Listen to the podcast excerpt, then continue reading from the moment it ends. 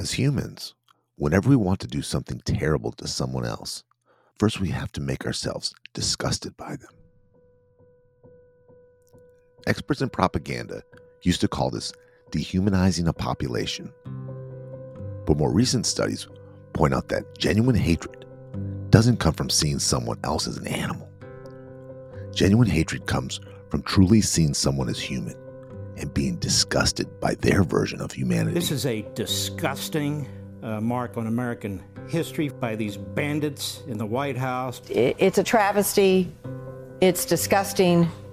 When the British Empire justified the Boer War or the colonization of Indian Australia, it wasn't enough to call them savages. To get the people in London streets really nodding their heads in approval, the British Crown had to make them sound gross and inept. Lawless, godless groups that needed to be civilized. And if the British Crown got wealthy doing it, that was painted as a bonus. Paul Rozin, the world's leading scholar on disgust, calls it the body and soul emotion. Once triggered, disgust gives the audience immediate moral permission to stop seeing the other side as rational human beings. Ancient Greek and Roman leaders often referred to foreigners as barbarians and spun stories about how their leaders committed incest. Before the Punic Wars, Cato the Elder convinced his fellow Romans that Carthaginians were untrustworthy barbarians who committed child sacrifices. In 1895, after Japan defeated China for the First Sino Japanese War, Japanese referred to China as sick men of Asia, which they originally stole from the Russian Tsar Nicholas I, who used the term sick man of Europe to bash on the collapsing Ottoman Empire. In every area of politics, encouraging a nation to feel disgust for another group is the playbook for pushing a population to war. Disgust is a secret weakness we all share. Disgust is the easy button leaders use to push us into hating other people. At the time of this writing, MSNBC has posted a YouTube video referring to Republican tactics at the southern border as barbaric. Fox has a new video referring to liberal education as a sick lie. And in the past 10 years, both political sides have been accused of ritualistic child abuse, see Pizzagate, or of being sick and unhealthy, see COVID, and of being barbaric and morally bankrupt, see border policies. Which, all things considered, are the same sort of accusations ancient Romans made whenever they wanted to subjugate another group. This is a very old playbook, and yet we still fall for it because it all revolves around a very old emotional trigger disgust. This is our focus for today disgust. And we have three myths to bust. Myth one is disgust the purest trigger we have? If disgust can make us so crazy, why is it built into us in the first place? Myth two Do we have a choice? Can you choose not to be disgusted by a smell of trash or the sight of vomit? Can you choose not to be morally disgusted by something on the news? Myth three Does disgust take sides? Who falls victim to disgust more often, liberals or conservative? Are men easier to disgust than women? We're going to get to our myths. But first, I want to talk to Joe and figure out what late night internet rabbit hole incepted this episode. So I, I told you that uh, for the PI license, I have to read or listen or or attend ethics classes from time to time. Yeah, to keep it certification, to keep it up, keep it current. Right, exactly. Um, well, I, I had choices. Like like you can take a very basic, boring ethics class, or you can go to, you know, college ethics classes or, or, Ethics 101 or the ones that basically are like, here are some Greek philosophers you've, you know, probably heard of. Here are their basic stories. But I I like to veer off whenever I'm given a choice of do I want the basic and easy or do I want something that sounds bizarre? I go bizarre. It, that's that's how this podcast exists. Um, I found a fantastic class I recommend everybody take. It's free. You can get it through Coursera or YouTube. It's Paul Bloom's. Uh, um, it, it's it's the moralities of everyday life, and it is uh, sponsored by Yale. Like it is a Yale class, but you can just sit and listen through it as a podcast or or as a, an audio system or whatever. I recommend his whole series, but there was one. Um, uh, he gave a lecture, and pretty much our whole episode is based on his lecture. Um, he gave a lecture where he touched on um, a guy named Rozin, his his his studies about disgust, and it was a, a huge mind blower. Um, it's one of those things where like you you you dig deep and and you find a very very very simple explanation for an emotion or for a trigger in humans or or for something in your mind. So this this one disgust. It was like like he talks about it it's universal it touches everybody um, it, it affects our behavior profoundly in, in very negative ways oftentimes. Um, so I, I wanted to take his little blurb expand it unpack it read into it go down a rabbit hole uh, and then i want to make you uh, feel physically disgusted todd. Uh, i want to torture you during this episode. That's the whole point of this. Well, I'll tell you what my interest in this is, and I've seen this in my romantic relationships, and then I kind of start to really take inventory of my life. I've seen it in all my relationships where, um, and you've talked to me about this, you trained me on this, and we studied it on the show that relationships kind of run their course. And it's that seven year itch, yeah, that seven to 10 year where a relationship ends. But the final straw in relationship is when the, the partner disgust is disgusted by the other partner. right And I really want to avoid that in all my relations. I don't want to be disgusted by anyone, and I certainly don't want to disgust anyone. and sometimes I disgust myself, and I know what an ugly feeling that is. Right?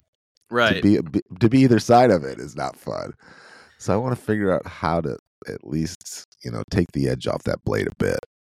and we're not just strictly talking about physical disgust uh, of a partner like like they clip their toenails toenails uh, in the sink and you you want them to die for it um, it is the disgust from their behavior like their their the way they act the way they sound the way they talk disgusts you and um, we've covered on ep- other episodes um, uh, that the gottman institute identifies disgust as um, one of the four horsemen of divorce. That once you see disgust in somebody else and their their their behavior and presence disgusts you, and you start seeing that reflected in their face in micro expressions toward you, it's over. Like that's that's one of the big. You know, you can you can salvage things, but above ninety percent predictor for whether or not you'll get divorced is is when they start showing disgust for you. this starts to happen at year seven in most relationships and then what i think is it takes a few more years for it to actually be over because it, it was over at that point when the disgust kicked in You both It's keep just- dragging it. you do because you want there's social pressure and you're uh insecure that you can't meet somebody else you know and you and then finally you're so disgusted with them you don't care you just want to get away from that person right. and the feeling's mutual Oh, oh my god. yeah, you, if you were disgusted by them, they they uh, yeah, they were they're way ahead of you yeah. Well, d- well, disgust is such. Um, the reason why we're doing this episode is, I it it drives. It's the only emotion that brings out an immediate physical reaction. Like every other emotion, you can think about it, dwell on it, brood on it. It changes your behavior eventually. Disgust is immediate. It's a it's right away. It has a uh, they call it a, a full body reaction. Like you feel it everywhere in your body when you're fully disgusted by something. You you might retch, vomit, make a weird face. Like you you might shiver um so like it's an emotion that that affects you profoundly everywhere and it's it's it has so many of these components we're gonna we're gonna talk about that first is um superficial disgust and like where disgust comes from why we might feel disgusted by something and how that turns moral and how we start being disgusted by a partner or a neighbor who isn't the same you know ethnicity as us or or why we might be disgusted by a whole country of people because you know the the philosopher Cato the Elder says that they're sacrificing children. So we'll we'll go through these types of disgust one at a time, and we'll talk about why they exist, and then we'll get into the absolute glaring flaws and dangers that that presents. Um, So first, let's let's go with um, how we we start learning how to be, dis- be disgusted by people. Um, and I'll, I'll I'll start with like like so so I don't put Todd on the spot and make him feel bad. I'll, I'll start by explaining that evolutionary scientists believe that disgust came from us wanting to not die from food, pathogens, contagions, and parasites. The idea is that um, if you ancient man sits down and eats a meal, if if ancient man isn't disgusted enough by by bad food, ancient man will eat anything. I I am by the way, I fall into this category unfortunately. I'm like a caveman. I will pull old rotting leftovers out of the fridge. If it's the Chinese food, I'll eat it. I don't care if it's 4 weeks old. Um I saw him eating a raccoon on the side of the road one time. he was well, I ate the raccoon because he was getting into my garbage and I wanted to eat that too. Um oh boy. So if you have if you have too little disgust, um, you will eat the wrong thing and die. Specifically, meats. Yeah, we're we're, we're disgusted by meats, feces, urine, things that will hurt us. Basically, um, if you have too much disgust, like like if you are, um, uh, she's not around, so I can say this. If you're like my fiance, you sit at a dinner table at a restaurant and like you will turn your nose up at the pineapple because it's a bit too dried and that has a weird texture or it's you know the meat isn't cooked in the right way but it's it's you know it's the meat they want but it's it's not cooked on the edges correctly so i can say that she'll kill me later um which is fine. I deserve it. Uh but the idea is that too little dis- like too much disgust if you're disgusted by everything and you live in the ancient world you won't eat. Like like nothing is going to look good to you if you, it's it's caveman era. Everything is barely cooked over a a big fire like a bonfire and you're bringing back like you know giraffe on a spit. You're not going to eat and you'll eventually perish. So we we have this extraordinarily like like harp tuned machine or, or or or deciding engine in our head which is disgust it tells us what we can eat and what we can't. When you when you smell that you know uh, a jug of milk um, if you're one of those people who take a swig to test it you may be one of the people who have a very low disgust uh, level. If you look at the the the best buy date and throw everything out before it reaches that date you probably have a, a high disgust sensitivity. Um and and the first time that you get disgusted by something that you can remember that's always interesting to me. Um like like the the idea that there's probably a, a moment in your your mind where you like first learn disgust or or, or you you really sort of like learn that you have a, a, a disgust tolerance of some sort. I was going to ask todd to start us off. Is there a time like where you had superficial disgust? We're, we're going to break these out into Yeah. yeah mean, superficial like caveman level and and we'll go moral after that I had I have one that's a silly one, but you know I'm a big sports fan, and NFL is you know National Football League is my favorite sport by far. Um, but I don't like the the tailgaters, the guys that go out there at six a six a.m. in the cold, and and um, you know the big stomachs out there, and they're they're swearing and spitting, and they're drunk, and they've got barbecue sauce running. You know what I mean? Right. And they beat up people in front of their kids and over the color of their team and i just think it's so stupid.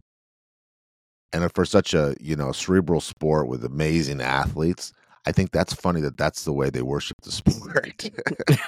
I just hate it. I think it should be banned. And it doesn't look fun to me. It just looks f- stupid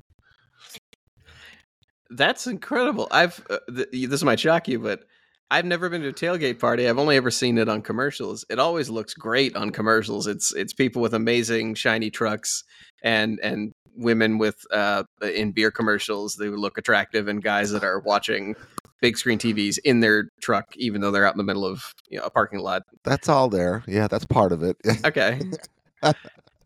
That's it's it's funny you mentioned the rib eating, the spitting, uh, like all these physical like like fluids and like meat and like all things uh, it's that gluttony could it's gluttony at its best yeah.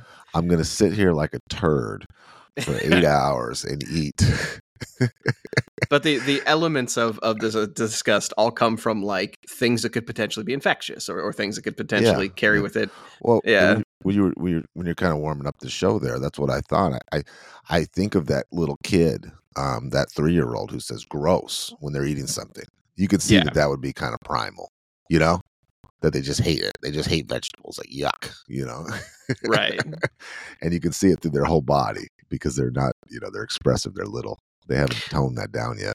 Right. Well, well, um, uh, I think it's Paul Rozin's uh, studies. Like, food and meat is a huge part of it, and the the your disgust sensitivity will also determine how willing you are to try new foods.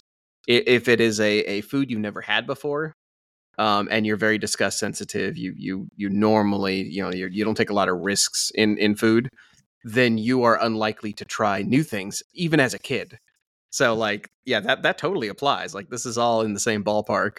Um now if we get away from food and we get away from like we'll we'll call them uh the the superficial disgust is like, you know, all the things we talk about uh food, parasites, bacteria, feces, uh, uh fluids, things that actually could make us sick.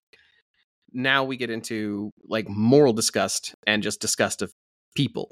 So we'll start with I, I'll share sort of my um, superficial disgust first. Um, when I found out that there are parts of the world where people don't shake with their left hand because that's the hand that uh, handles wiping when they go to the bathroom, that stuck with me so hard, and I I I, I tried to disprove it. Like like as an adult, I'm like I heard about this when I was a kid. It it grossed me out thinking that they didn't have enough money for toilet paper, so they just use their left hand um, that has to be false. Like I, I actually have looked it up several times since. It's still true. Like it, it just comes down to i impoverished countries where you know buying thirteen dollar packs of toilet paper a day isn't practical. Not realistic at all. Right. Uh, So it just it, it, it's a real thing. But that was my first real sort of like moment where I'm like, oh, I can feel disgusted. I, I other people are disgusted by me raccooning my way through a fridge of old food, whereas I am disgusted by you know uh, um f- basically feces. I'm going to use that in conversation. But the Uh. same trigger that we have, the same the same disgust trigger, we can have that trigger morally, and it is the same trigger. It's the same parts of the brain. It's the same circuits. Uh, it is it is the same area lights up when you tell somebody something they don't want to hear about another group. Now we mentioned um, the the Roman philosopher uh, Cato the Elder would say that you know Carthaginian. Oh man, I can't believe I screwed that up.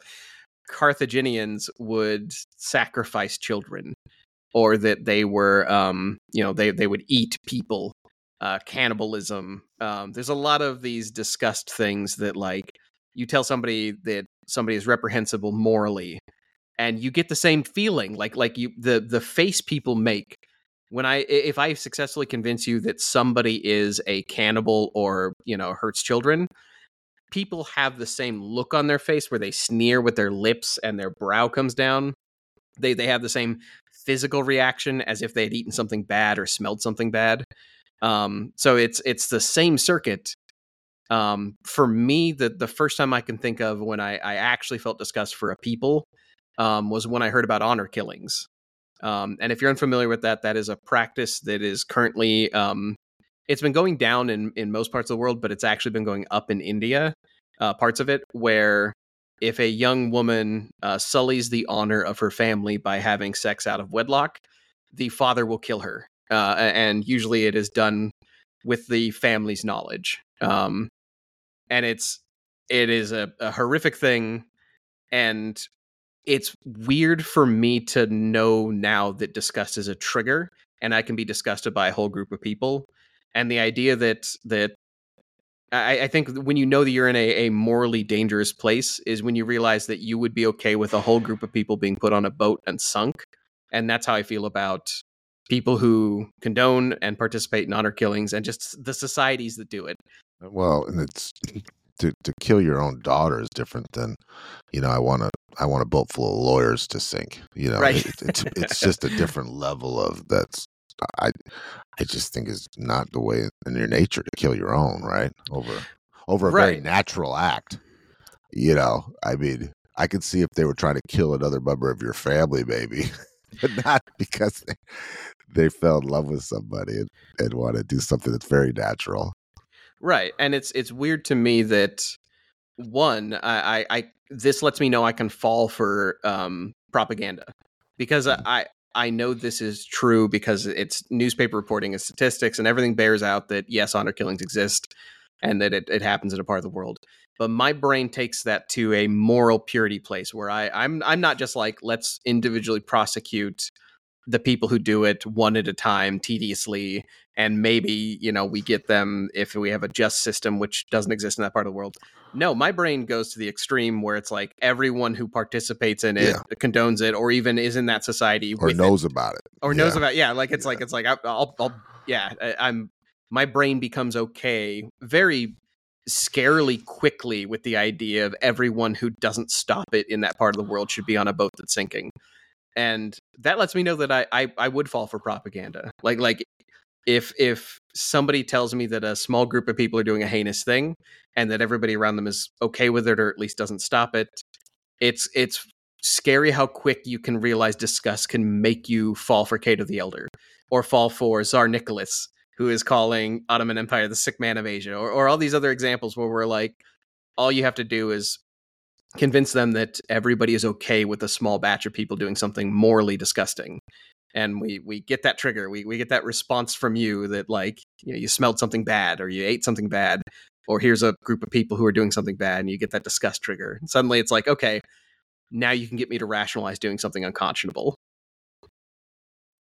Is that okay so I, I guess i guess my next question is do you forgive people who who who fall for that kind of stuff like let's let's go back to the the ridiculous like not all like nobody in in carthage in ancient rome like the carthage was just another country that rome wanted to conquer. It wasn't like like carthaginians weren't sacrificing children. Um same thing with um we we we have these political scandals in the us that happen pretty frequently where um one political side online will claim that the other political side is literally sacrificing children or making islands for pedophiles to go visit and stuff. There was Epstein Island, that's a real thing. Well, but like yeah, on the on the on the political front, it was a big thing not that long ago that that all these people were coming from South South um, from Mexico and from South America, from Central America, and they were gang banging. They're going to murder you. The crime rates are going to go up. They're all going to be on welfare. They're Right. not. They're not just going to kill you, but they're also going to dr- drain your economy. So all your money is going to go to taking care of people who don't want to work. I mean, it was pretty. that's, what, that, that- that's what that's the message I got. right. And they were bringing diseases and all. I mean, it was, they kept laying layers and layers on it to the point that it was whipping people into a frenzy for moral outrage. That they were setting up little military um, bases in Arizona to fight this. That's know? right. It was the the caravans of immigrants claim. And it's And the- funny that that time it didn't materialize, but then years later we have a crazy immigration like we have we have people from African countries stacking up at the border. So not even the group we claimed. It's just from time to time a large group of immigrants will show up because something happens in another part of the world that yeah, and and, and we have to politically to to convince everyone to turn them away, we have to come up with the heinous It reasons why. with the Cubans, right? What's happened with the Cubans. It just happens all throughout history in this country, right? And by the way, if you think that only Americans um, make these claims up to disgust each other, um, there's there's a lot of groups out there. If you ever take a international cruise, it's very interesting because you will run into people who dislike Americans because we all have insane politics and and we you know we eat things that other people won't eat. Um, we we any uh, I mean honestly anybody who eats a KFC double down or a double stack or whatever that thing is called where the chicken is the bread and then there's just calories in between. I I think it's a double down. I, I think I am disgusted by my own behavior and I will eat that thing. But uh, I mean, we're uh, as a country, we are currently bringing back um, or, or uh, rolling back laws about child labor, and like we're doing things that uh, honestly do disgust other countries. I mean, like if Cato the Elder was like, "Yeah, those Americans over there, like Rome should conquer America because they're bringing back child labor," it's like that would actually be kind of a legit claim to start making. Except he'd have to dial it up to really get people disgusted and say that we're also barbarians and things like that. Um, so that's that's the the direction we want to take it is. So now we know that disgust uh, is a trigger in us. It starts with food. Uh, it, it, determines whether or not we die uh, by being too disgusted to eat things that are questionable or not being disgusted enough to stop eating something that is clearly gone bad weeks ago um, and then we we just apply it to everything that that our brain now has this uh, ability to be disgusted and to to want to get rid of anything that disgusts us. So that becomes a moral thing that we carry over to strangers. Now there's there's another argument. Um, I think Paul Rozin was also the reason for this argument. The idea that strangers disgust us if they're not from our culture and they're not they don't look like us, they don't smell like us, they don't eat the same things as us. Um, one of the arguments is that, well, that's because in early times before we had airplanes, they could carry diseases. Um, the the whole book 1491 is about um, people arrived in America carrying diseases from Europe, and you know they carried these diseases because of animal husbandry. That they they lived around pigs and cows and sheep, and they had spent hundreds of years developing resistances toward you know smallpox and um, herpes and things like that and then they show up with all of these uh, animal based diseases to america a country that didn't have these kind of farms and hadn't spent hundreds of years building up resistances and then it just completely wipes out everybody. Um, in that circumstance uh, if if we were a couple hundred years ago i can understand feeling disgust to shake a stranger's hand because um, they are dirty and they're carrying all these things. They're carrying a plague with them, right? Right. I mean, like, like because humans quite literally were dirty. Like, like we the best we could do is the best soaps were made out of like fat, like lye and and you know river soap and and like tallow and like yeah, uh, the best methods of cleaning ourselves were not that good. Our our best disease resistance wasn't cleanliness; it was actually just surviving family by family, like generation by generation, surviving the stuff that would normally kill you off. So, like, yeah, you you could literally die from shaking a stranger's hand a couple hundred years ago. Where's the line between what's unfamiliar and disgust? Right. That that's that's a you, that is 100% on point. It's it's unfamiliar. We oftentimes conflate unfamiliar with disgust if we because sound, we're fearful, right? We're a little yeah. bit afraid. And and, and yeah, it's a good trigger to be built into us because that fear kept us alive. well, and, and as someone who's had a majority of them relationships were interracial, you know, with different with the different races. I noticed that when you first meet someone of a different race, you know, romantically, there is a discomfort or just not being familiar. And then once it's gone, it's gone. It, you know, but it, right. It takes a little while, it, and it's both ways. You know, it's uh, one of the the strangest feelings as a human is to um uh intermix or or, or communicate or or um, what do you call it when you go to learn a new language? Um, you you immerse yourself yeah. in another culture. Emergence is the first time you smell somebody else's house and realize that they don't eat the same foods you do. That they, they the, the people and the foods all together don't smell like you do or what you're familiar with. Yeah, my friend's from Peru, and it's a, a common food there is guinea pig. And, and that just grossed me to the because to me that's a pet, not a rat. It's not a food. I mean, it's it's either it's more a rat than it is a right a pet. So I didn't even see it, and I didn't want to have any. I didn't want to be in a house where they were kicking, cooking gu- guinea pigs. Period. That would, I, mean, I would run down the street. you, and he's a great guy, and I hug him, shake his hand, and know his kids and his wife. but I'm afraid to go to his house because they might be cooking a guinea pig. I don't know why that disgusted me. Like you said that, and it, it actually gave me that disgust reaction. I, I just imagined, yeah, furry little uh, nuggets uh, like boiling in a pot, and I'm just like, the the trick, and this is from uh, Paul Bloom again. The trick to uh, getting a population to commit genocide.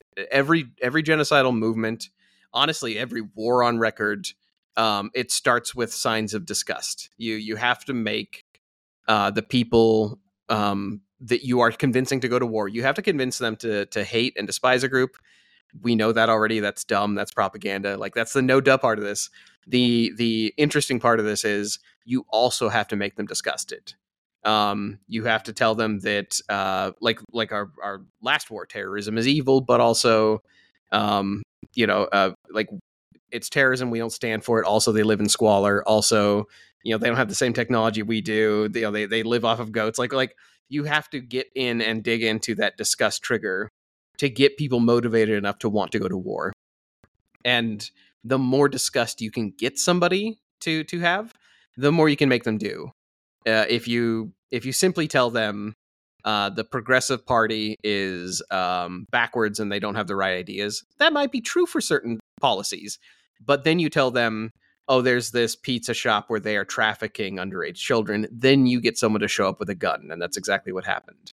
Well, that's interesting. So, so you think that the the the um, disgust factor is a bigger is a better way to get results than the fear factor that they're going to take what you have or they're going to kill you. You think the uh, hatred is more powerful? I I 100% think that disgust is more powerful than hatred. I think they go together. Uh, I think I can make you hate somebody, and it will simply make you not want to communicate with them, shelter yourself from them, separate. You, you might build a wall about it, but if I make you disgusted by somebody, you'll want to kill them. Like you yeah. will outright want to to like getting rid of them brings back uh, a purity of sorts, and that's that's what is on the other side of disgust is when you when you boil food, you purify it. When you burn, you know, uh, uh, food, when you, when you Clorox bleach something, you are purifying a, a something that is a contaminant to you. See, if you, I, yeah. I feel that way about people who, and I'm not saying this to, for my own ego that I'm a great person. I have a genuine love for animals.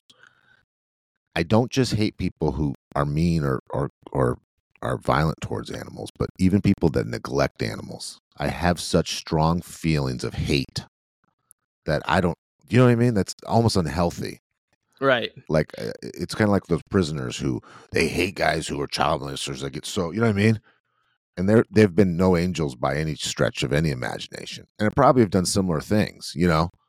But they work themselves up into, uh, and that's how I am about animals. I'm just, it's weird. It's not. I know it's not healthy. It's it's just very unhealthy. Right, and when you when you think about those conditions of squalor from like a bad puppy mill or, or somebody who's neglecting an animal, oftentimes there are elements of disgust involved. There's there's bad hmm. food in their cage, or they haven't their feces haven't been picked up, or they have signs of infection the animals do on them. So like all those same exact disgust triggers that we have, you're Primal, you're right? yeah yeah you're you're, you're sympathizing or, or, or projecting from that animal like they are they are living with um, literally just disgust triggers, things that, that will parasitize them or, or infect them. And so you are you are mentally taking that on yourself. You're like, okay, this is so disgusting. The person who did it needs to die. So um, yeah, that, that's that's that's that's another one where you know if you want to kill people who are torturing animals, that is probably healthy. That is that is a a I would say just from me personally, that is a, a good moral response. If you extend that and say anybody or any society who allows that to happen like like if we take you know a puppy mill owner and we say everybody in that city now should be on a ship that sinks because they allowed it to happen that's where you get into very morally dangerous territory that that becomes propaganda. Then to the simpletons you know the, the government will sell to this to us the simpletons that everyone does that in this country. Right. That's that's common that's one of their common things. That's how they treat people. That's how they treat their children. That's how they treat their animals. You know. I this is getting into tinfoil hat territory.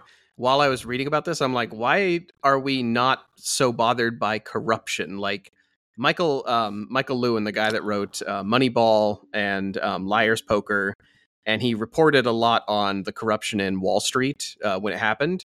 Um, he said something. He's like, we, you know, we we can't bring ourselves to to not love the rich. We may not like them, like like we can't bring ourselves to love the poor though. Like there's a weird thing where we should hate people who are dealing in corruption and making our lives miserable. We actually don't hate them. What we hate is uh, uh, poverty and squalor and like disease and and seeing somebody who, who looks Yeah. dirty. Homeless, yeah. Yeah, we actually have disgust for people who will do us no wrong and will never do us wrong except for existing and possibly, you know, making a mess of, you know, the front of our shop. We are not disgusted and we don't really just don't give a shit about the people who are making our economy terrible and literally are stealing our mortgage. Like like a Well, I, t- I tell you why. yeah. I think that what we think is, first of all, we think those people are better than us. They're smarter than us. They know things that we don't. And that's their spoils of war. Yeah. That we're going to allow them to steal a certain amount because that's they've deserve it. Because, They've got skills, yeah. right. And, and, and we kind of want to be them. So we think we'll just kind of look. I know it's weird, right? We're so critical. It's kind of like the, the legal system where they're so hard on somebody who, you know, the lower social class who gets a, who doesn't pay his tickets and it's this downward spiral. But then you can have a judge who does horrible things for years in the millions, and, Right. uh, and gets a slap on the wrist. Yeah, it's it's we dislike a uh an impoverished addict more than we dislike an impoverished or a, a wealthy addict. You take a, a Wall Street broker who is on cocaine and alcohol and is cheating on his wife. We like them better as a person than we like somebody from Appalachia who is living in a very squalor environment and is dirty and gross and and and smells bad. Like so we- true. Yeah, It's so true. Yeah. we, we like the guy that has a nice row of teeth and clearly goes to the dentist and is wearing a suit. Like like we will take cleanliness and something that doesn't trigger our disgust over somebody who really will do us no harm in their life. And it's uh, it, it it just comes down to familiar versus unfamiliar. Uh, um, I'm going to give you a, a a small example. Um, actually, I think I think you might have a better example. Uh, did I send you the thing about Darwin realizing his disgust? Yes. Okay, can we talk about that moment? Please, yeah, that's crazy. So th- this this comes from a New York Times article, and this is for for for Darwin. And Darwin's talking about um, it's it, the the writing is the expression of the emotions in man and animals. And he he had an encounter where he was um, eating with naked savages, and he was at a campsite, and he had brought portions of um, of cold meat. And this this savage came over and poked at his food.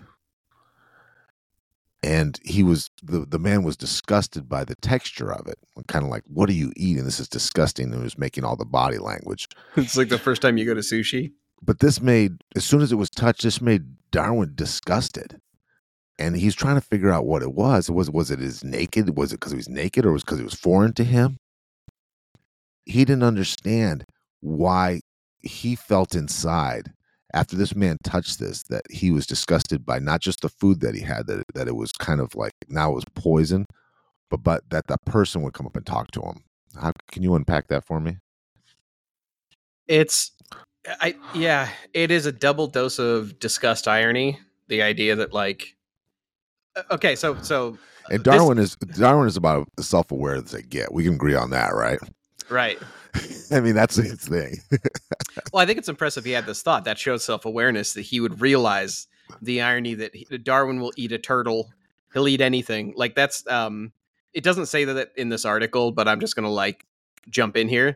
Um, Darwin was a member of like a a exotic food club back in college, and so like they would eat ostriches, they would like rip apart a turtle, like like there's a bunch of the tortoises they came back from the Galapagos with didn't make it because Darwin kept eating them, and like so did the ship's crew.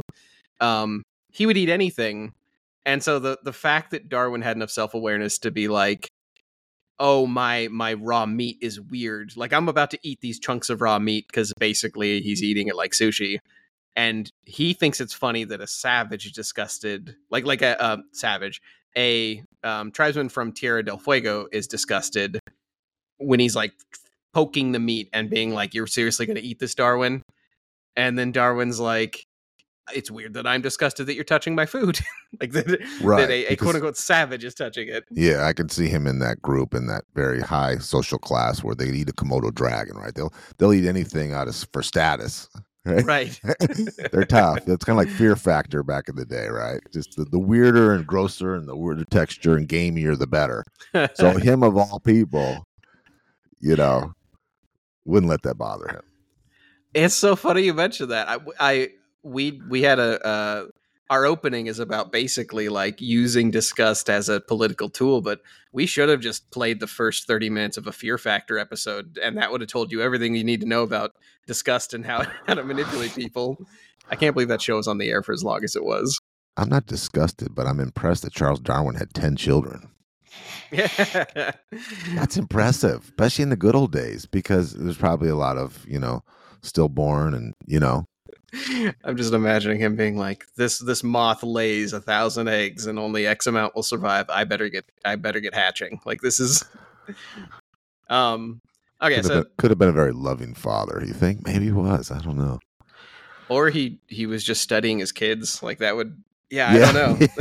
yeah, exactly, because he wants to see his own DNA. He probably that's probably what it was. It's just a big science experiment. uh, yeah, we're gonna do a Darwin episode. I- I've that has now been determined. Thank you for getting us onto the subject of Darwin. Sorry, I Um, went down that rabbit hole. I know that's that's germane. Um, so do you want to find out how disgust sensitive you and I are? Like, there's a test. There is actually a, a legit test in in the world of psychology for this. Um, so I'm gonna I'm gonna have you give numbers for these. We're gonna go one to ten. We'll we'll do one to ten scale. Um, the first question, and there's there's a lot of these. We're only gonna do three, but um, the question is you have to pick up a dead cat with your bare hands. How disgusted, one to 10, would you be? Ugh. Seven. Okay. Um, I think for me, when I first took this test, I put it at a five. Um, but that this there's nothing moral here. It's not that like you or I love cats any more or less. It's just we have different disgust levels. Um, how about shaking hands with somebody who didn't wash after using the bathroom? I think that's a seven for me too. That's not. It Okay. isn't. Isn't like yeah, yeah. You know. I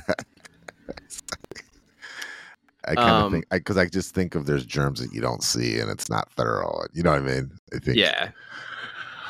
Uh, when I took this test originally, I think I gave it a seven. Uh, now here's here's a very interesting one. You sit on a bus seat and it's still warm from the last person who was there. Oh, I like that. That's a two. I like that. I feel like I got to thank them. It's like chewing someone else's gum. Would you do that? Depends who it is. If it was a supermodel, yes. Is there really? well, that's that's a good question. I, we we should have it modified. It's just it just says stranger, but yeah. Depends whose butt warmed it. Did it a did a supermodel warm my my bus seat? Supermodels don't have big butts, so I wouldn't think they the, the heat would not. But They're not efficient at it. Yeah. what were you So- at?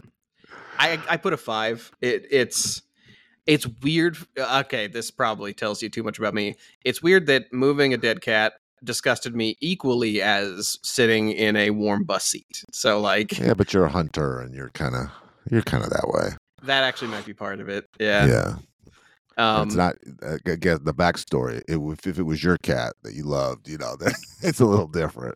You know, like I, I, I could pick up a, I could carry a dead body, but you know, or move a dead body that wouldn't. But if it was a loved one, it'd be different. You know. Right. Um now based on these results, uh you have 16. I have 17. So I, I think we actually both scored pretty high, but in very different places. Um with those scores, who do you think is more socially conservative between the two of us? Not financially conservative, socially. I'd say you are. Okay. Um, that might be true. It's it's a difference of one number. It's So, pretty close. Yeah, we're yeah, the same boat. We're the same, we- same bucket. Yeah, we could simply say that there's like a margin of error here.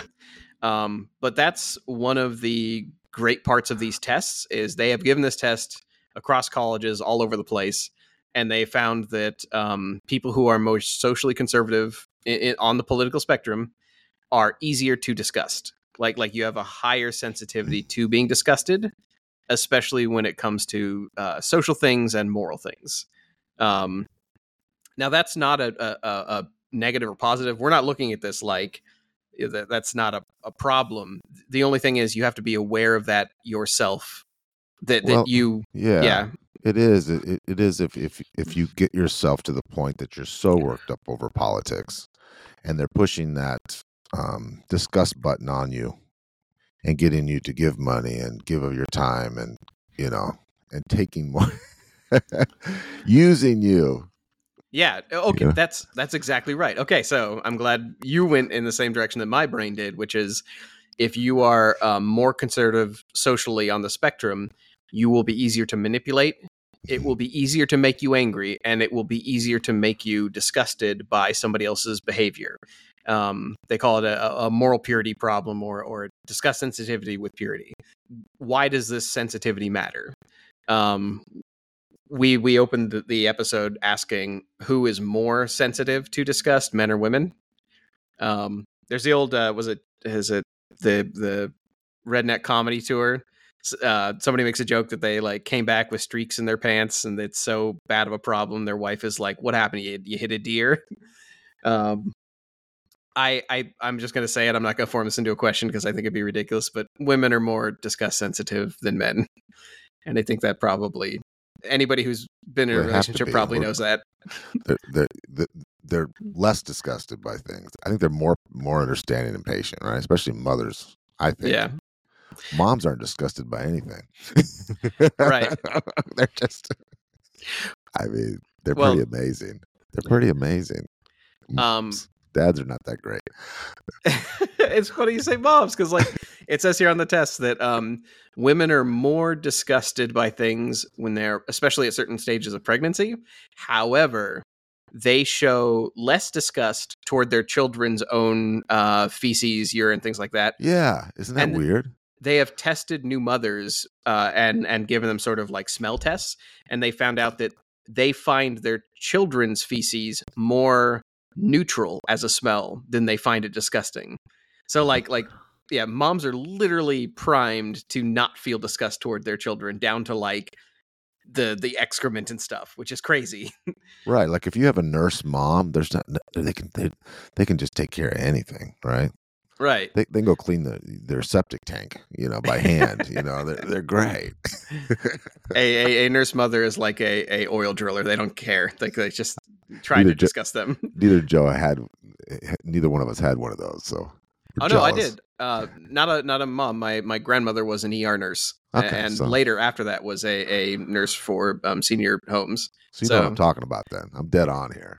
Oh no, you are you are dead on. Like she, yeah. There's yeah. It's it's what's wrong with you? Show me. That's that's the the the phrase. Um, so uh, women are more uh, have more disgust sensitivity. They are especially disgust sensitive when they are pregnant, but not toward their own children. Um, conservatives have a higher disgust sensitivity. Liberals who take these tests have a lower disgust sensitivity.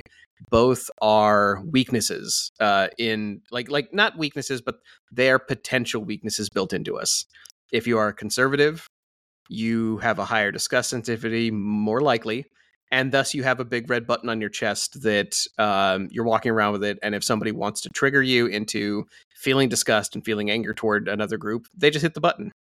Um, the problem on the other direction is if you have a lower disgust sensitivity, like liberals taking these tests, that means that you're not as easy to disgust, and thus you are um, going to be more ambivalent toward problems.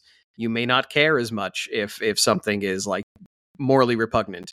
You may not care as much if if something is you know threatening a, a, a- the status quo. Like you you you may not be moved as easily, and you you may not you know you may not wrinkle your nose when something happens that like you genuinely should be disgusted by like like which which i think that's super fascinating that the, it's it's not one political group over the other is susceptible to uh, a weakness it's no no no it, it comes with you you being less disgust sensitive or more disgust sensitive, either one comes with a huge danger. Now there there is one last part of the study that I want to share. And this again, I, I can't say enough how everybody should go watch um, uh, the Paul Bloom class. Um, th- uh, they had a study at Cornell University that he talks about where they were asking volunteers about tax policy and immigration and uh, homosexuality. And people would go into this classroom and and it was mostly uh like it, it was a mixed study group but they also had uh called liberals like like people who were going to college who were from wealthy liberal families. Um they would put, put people in a room and they would you know with the control group they would simply ask what do you think about uh, taxes for this bracket? Do you think we should remove taxes for the upper bracket? You know like do should rich people be taxed more? Blah blah blah. The tax part does not matter. It's uh, the control group just simply answered how they felt uh, economically. Then there was a group where these poor bastards would walk into the room and right before they walked in one of the psychologists would go in with a fart spray. So they'd like have like a pepper spray can with like fake fart smell and they they douse the room. And then they let people come in to take this test about you know uh, um, you know, taxes immigration policy and homosexuality. They found out that having like sitting down and, and making the disgust face and, and smelling somebody else's fart for an hour while they took this test it did not change anything they thought about with taxes or the environment um, what it made them change their answer on was they reacted more severely about homosexuality. They they really yeah. um, in fact, during these these series of tests, they reacted most strongly about anything that could be considered a purity violation, or or like a, a, a disgust of purity. Now I gotta I gotta comment on this. Yeah. Um, I sing in the choir. I, I do, do voice training. I've been taking singing lessons, and I joined a choir. And there's a very famous choir here in Portland, and it's a gay man's choir. But do you know what the first rule of the gay man's choir is? I have no idea. You don't have to be gay. okay. Which doesn't make any sense to me. And if you're not gay, you should, should could at least have an experience. You at least should have slept with a guy at college or something, right? the reason I bring this up is do you think, Joe, that even though some people who are, aren't gay, there's a lot a high population of people who are not gay who are disgusted by gay they don't like that, right? They, they disgust them. Do right. you think their love of music could overpower that to the point that they would even be in a choir that's labeled gay? I I think that yes. I like to believe the answer is yes.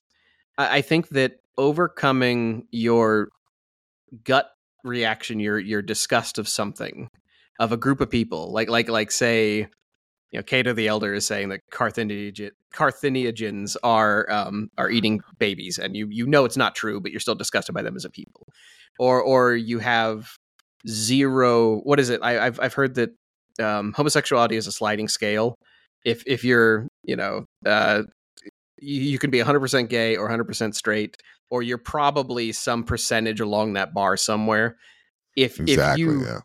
So like like and the not idea just tolerant but you don't feel that. Yeah exactly. Right. So so I, I think that that this disgust test may have found where that scale is. I think it's if you think, are reacting the, with disgust And I think the people who are 100% disgusted with it are gay. That's why they feel that strong. they're insecure that they're going to, you know. well, see that's that's the theory is is that the insecurity is what's making them mad at, at at homosexuals. I think it is more it's it's the other. It's a it's a different type of person. There's purity violations involved. There's a threat there. Like like I I, I seriously start to wonder if um, if we could teach people to get over their disgust instinct and really question why they're disgusted by people or or whether or not they can you know come to the table with them break bread with them make policy with them whatever you're doing if you can get over your initial disgust and and ask yourself why i i think that would go a hell of a long way to not going in and shooting up a pizza parlor because you think people are trafficking children or that or that you're so willing to believe that or that you're so easy to dupe with propaganda uh, on either side of the political spectrum because you took a second to be like, well, I'm disgusted, but you know, is is there a moral uh, uh, fault here, really?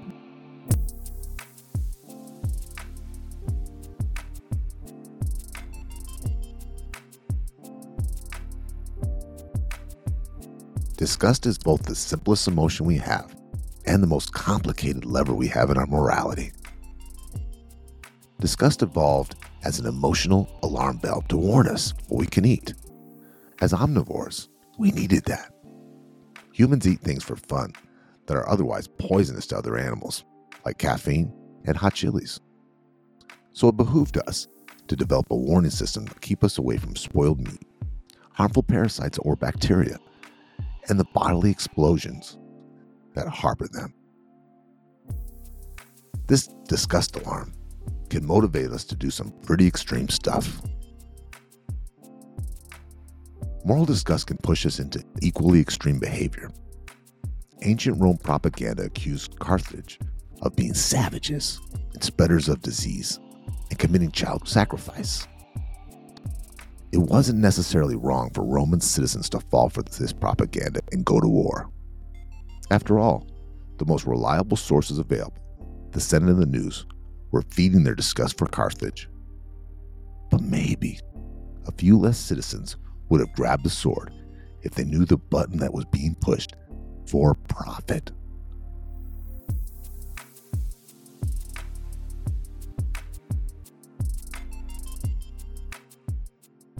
You've been listening to the Reengineered You.